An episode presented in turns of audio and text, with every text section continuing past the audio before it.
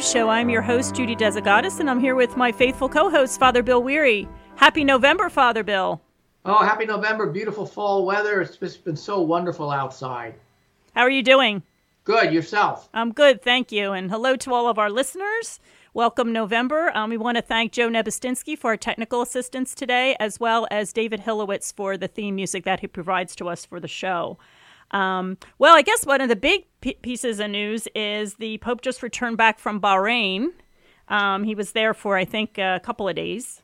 And um, this is a location for uh, those of you that are geographically challenged like me. Um, this is a small country located in the Persian Gulf, um, basically 100, almost 100% Muslim, some, some Christians there. Um, so this was a trip that he took, which was a, a very good idea to try to uh, stem some more uh, continuity between the different religions. Um, there was uh, quite a lot of people that attended and different things that he um, did while he was there. Just to give you an idea, there's a total population of 1.5 million people and about 161,000 Catholics um, many of whom are migrants from Asia, particularly the Philippines and India, according to a 2020 Vatican statistics. Um, and the theme, which was really nice, is Peace on Earth to People of Goodwill, which is a nice Christmas theme as we're coming up uh, uh, Christmas. Actually, I should just correct myself. The population is more than 70% Muslim.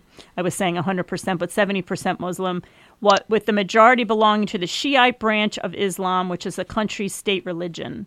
Um, so uh, we had that visit. And um, Father, do you have anything to add about some of the things that went on there? Imagine being a Catholic in Bahrain, right? receiving the Pope. Um, and what a you'd probably be thinking, I never thought this would ever happen. And what a wonderful thing that the Pope would reach out to Catholic minorities in mm-hmm. countries such as that and bring that that comfort and support and affirmation to them. And and to say mass for them and um, to speak. Uh, that is uh, that is so commendable. That that is really the heart of a shepherd going out to to do those sorts of things and how emboldened in a good sense the, the Catholics of Bahrain must be now. So and God bless them. Yes, amen to that. And and as we know, and we've seen some of the pictures over the last few days, you know, the Pope is challenged with his health, you know, being in the wheelchair and everything. So that's certainly a big uh, yeah. task for him to take on at his age and also with his, you know, uh, some little bit of disabilities that he has um, with illnesses that he's had. So, you know, even more uh, kudos to him for, for making that trip and uh, and doing that for uh, the Catholics that are there. Absolutely. So, um, I do have a piece of good news I want to share. I always oh. like to start the news uh, in the news show with good news. Um, from LifeSite News, we have 10,000 abortions were prevented in the first two months after Roe v. Wade was overturned. So that was very exciting. With some statistics here saying that if in the two months after the Supreme Court decision, there were 10,570 fewer abortions as compared to the pre Dobbs estimates. Um, so that's very exciting news. Blessings on those Supreme Court judges that voted for the overturning of Roe versus Wade, I can, I can just think about how pleased God right. is uh, with them. And we see the results, as you just recounted, uh, that it really has had a very beneficial effect on the cause of life. Right, right. So that, that is definitely some good news. And um, the other thing I wanted to share too uh, on another article that came up, and it's also a pro life related is a Michigan bishop writes to thousands of Catholics urging them to oppose a new abortion law. So, as we know, it's great to hear the news of the 10,000 plus um, babies that have been saved, and that's always good news. But we know that part of that Roe v. Wade overturning was that the um, decisions now go to the states. And yes. in Michigan, we have uh, definitely some uh, pro abortion going on there. So we have uh, the Detroit's Archbishop Vig- Vigneron. I hope I'm saying his name right. Allen Vigneron. He oversees six counties of Catholics in the Archdiocese of Detroit. And what he did was he unexpectedly sent letters to each household registered as parishioners within the area.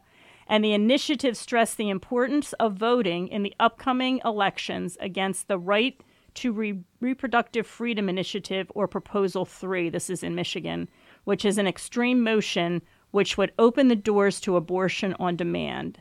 So I think here you go is a, a wonderful archbishop taking yeah. the bull by the horns and reaching out to his people.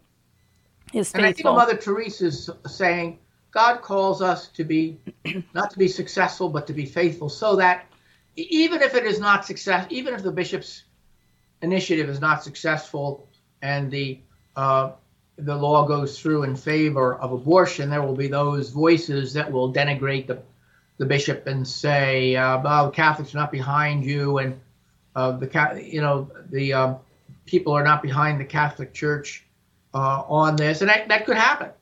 That could happen. But the bishop is doing the right thing, and and he's stepping out in faith, and taking the risk of failing uh, in the eyes of the world. So I, I also commend him for that courage.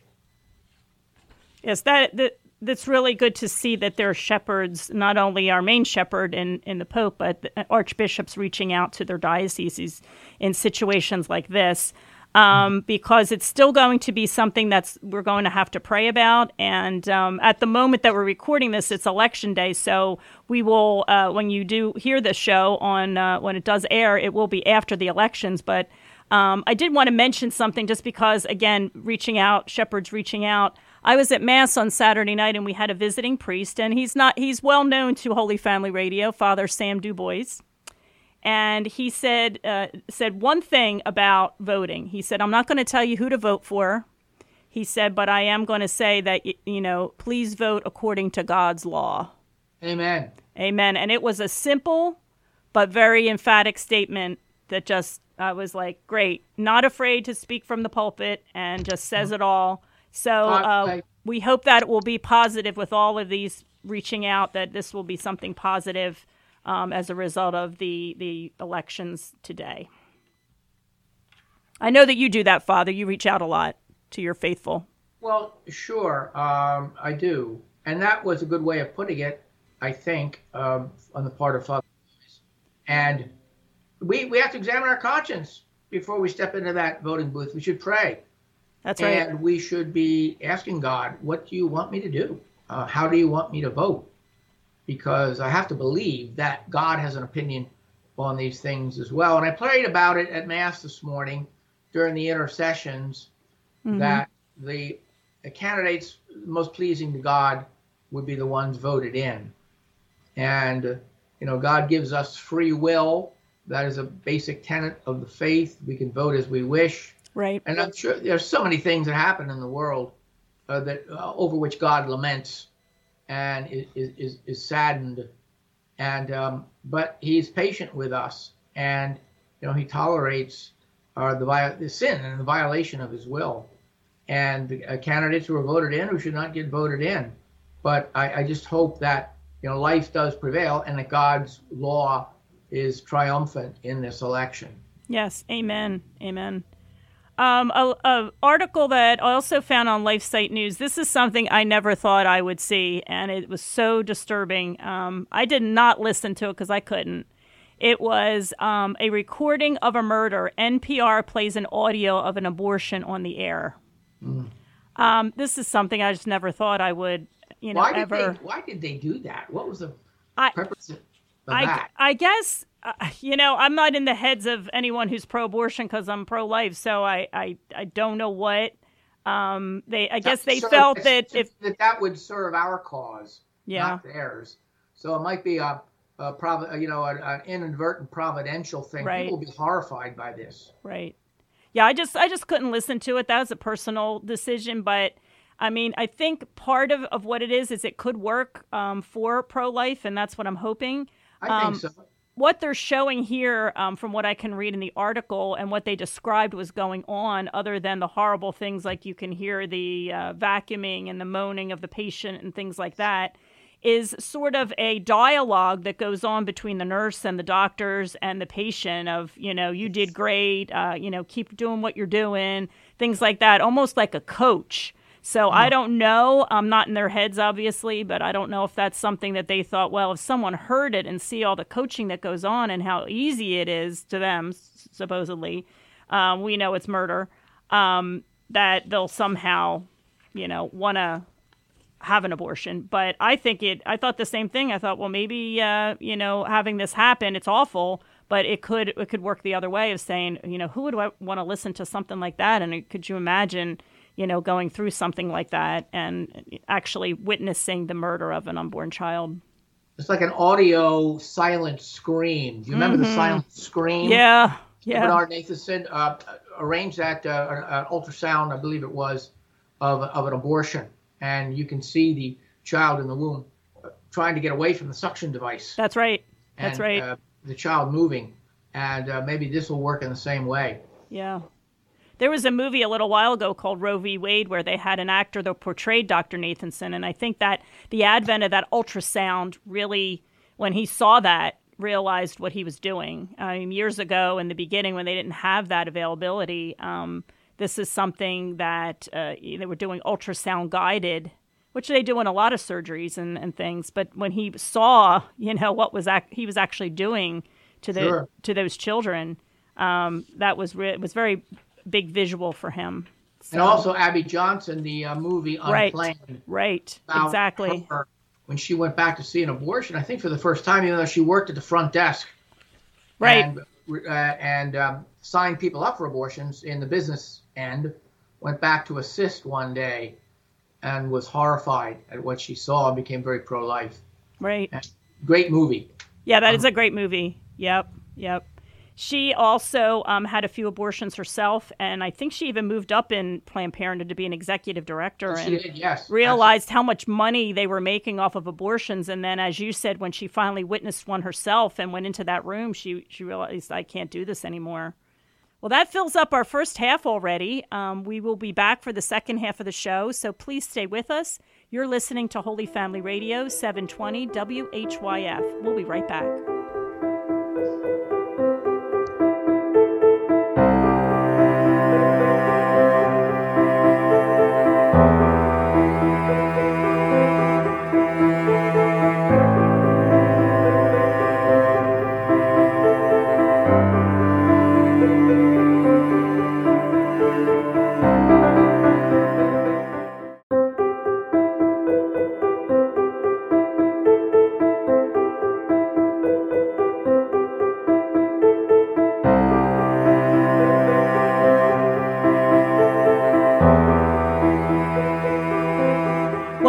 To In the News Show. This is the second half segment, and um, we're going to stay with LifeSite News for now. And we have another um, news item called It's the Leading Synod Cardinal. This is Cardinal Mario Grech.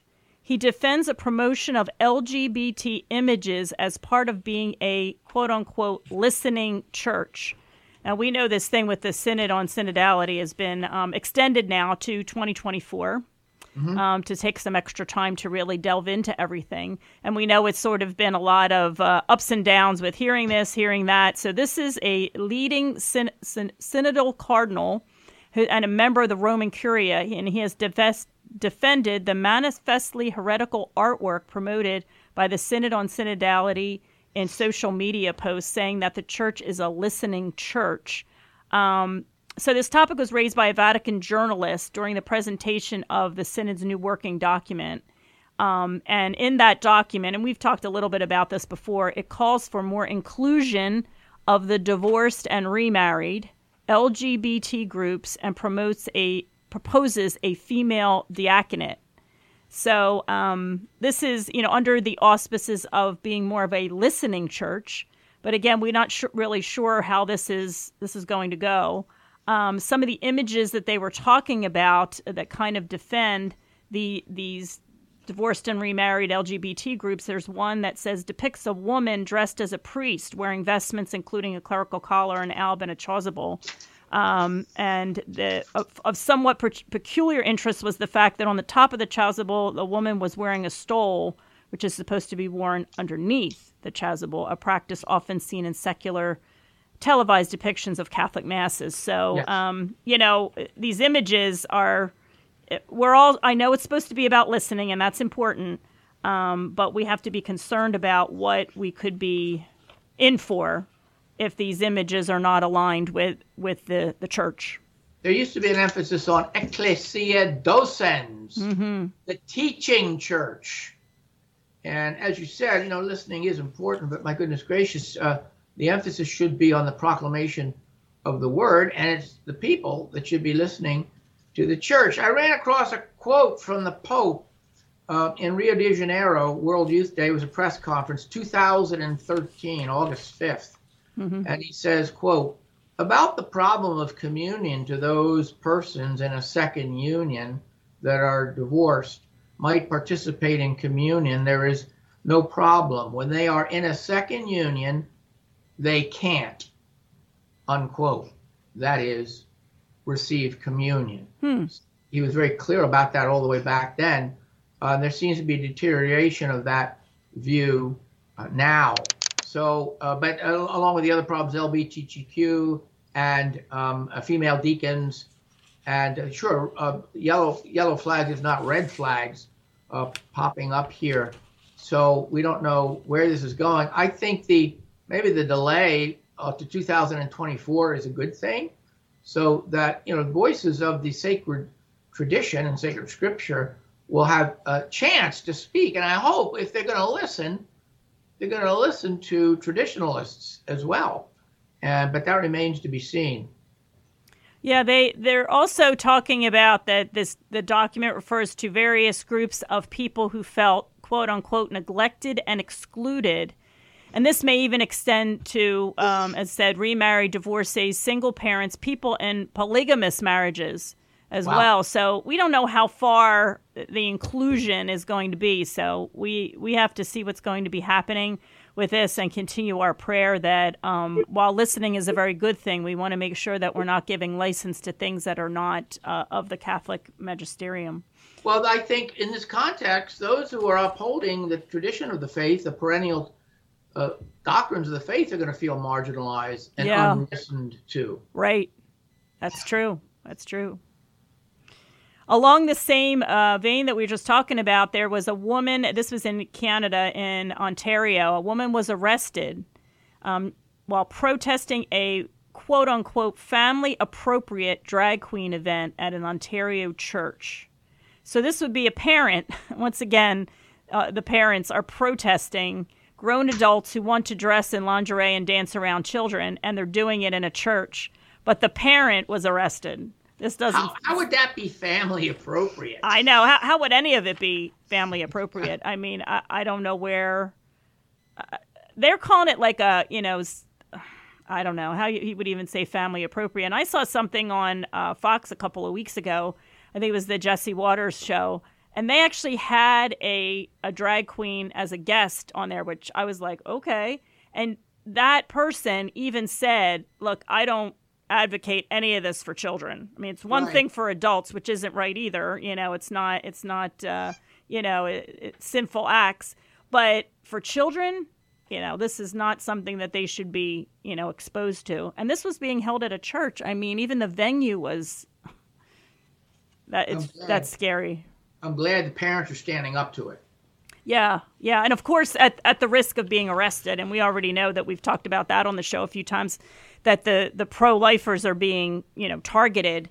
Uh, some are already been arrested or in prison or trials coming up. Um, that's that's a scary thought that these are just you know pro pro family people and that they're looked at as if they're doing something evil or or parent protesting for a child. I mean, you know, it's the parents first. This is where they're going to learn first, and you know, uh, it, it's, within the parents' right to protest that. So the first teachers of the children are the parents. Right. The parents delegate that to the schools, but uh, under under parental supervision, and uh, certainly the parents can, and they do, will can give input in, into how that is done. Mm-hmm. Mm-hmm.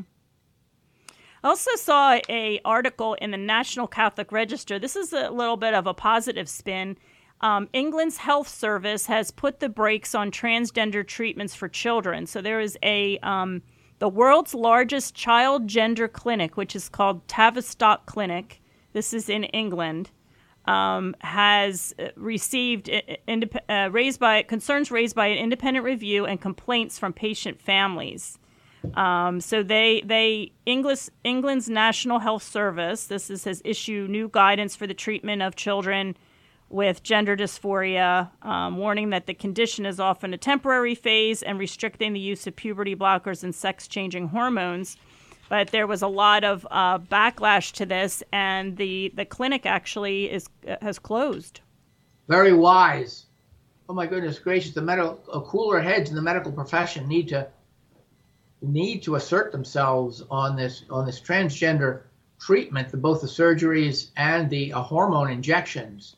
And there was a, a, suicide recently in Columbia, Pennsylvania, of an un- underage um, uh, underage child who oh. was transgender and the, who, who, got what he what he or she wanted, and that is uh, got got the change done. Wow. And nevertheless, later committed suicide, even though uh, that person got uh, the the way that they wanted. Right. And that's a local story. And we've talked about that before about, you know, what what's being done for any type, type of counseling before they go through the procedure. I mean, if they're going to go through with it, what types of things are, are being done, like the, the positives and negatives to having it done before it's actually done.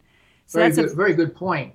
And this is all a reminder of the sanctity of the human body. Right. That our bodies are, are created by God, and God does not make mistakes in this in this area that you are to stay in the in the body in which you are in which you are born. My seminary classmate, uh, Bishop Michael Burbidge, Bishop of Arlington, Virginia, did a very good, very good statement on transgenderism about a year ago. I have not read it. I want to, and it was very, very strong statement against it. So I hope that sticks in people's minds and hearts in Arlington and beyond. Yeah, the, it said that the um, the those the NHS's new guidelines. This is the the guidelines they use in Europe. Come in response to criticism from practitioners who said it rushed people onto medication, and um, this was back in in October, mid October, and that England is one of several European countries that is scaling back access to gender affirming treatments and surgeries on minors. So well, this is good. It looks like that's that's good to hear. Yeah yeah. Um, okay, so the next article that I have is um, about an I. This is also National Catholic Register, and this is again going along with this shepherd. Irish priest is reprimanded by bishop for homilies about sin. So, mm-hmm. um, in his recent sermon, this Irish priest reflected on sin, penitence, sainthood, and God's forgiveness, which would probably be any items that you'd hear in homilies. Um, but Bishop Ray Brown of Kerry published an apology on November 1st for the quote unquote the deep upset and hurt caused by the contents of the homilies given over that weekend by Father Sean Sheehy. And um, so. It, it, was a very vehement homily. I read excerpts from it. He called uh, transgenderism and other LGBTQ orientations as insane.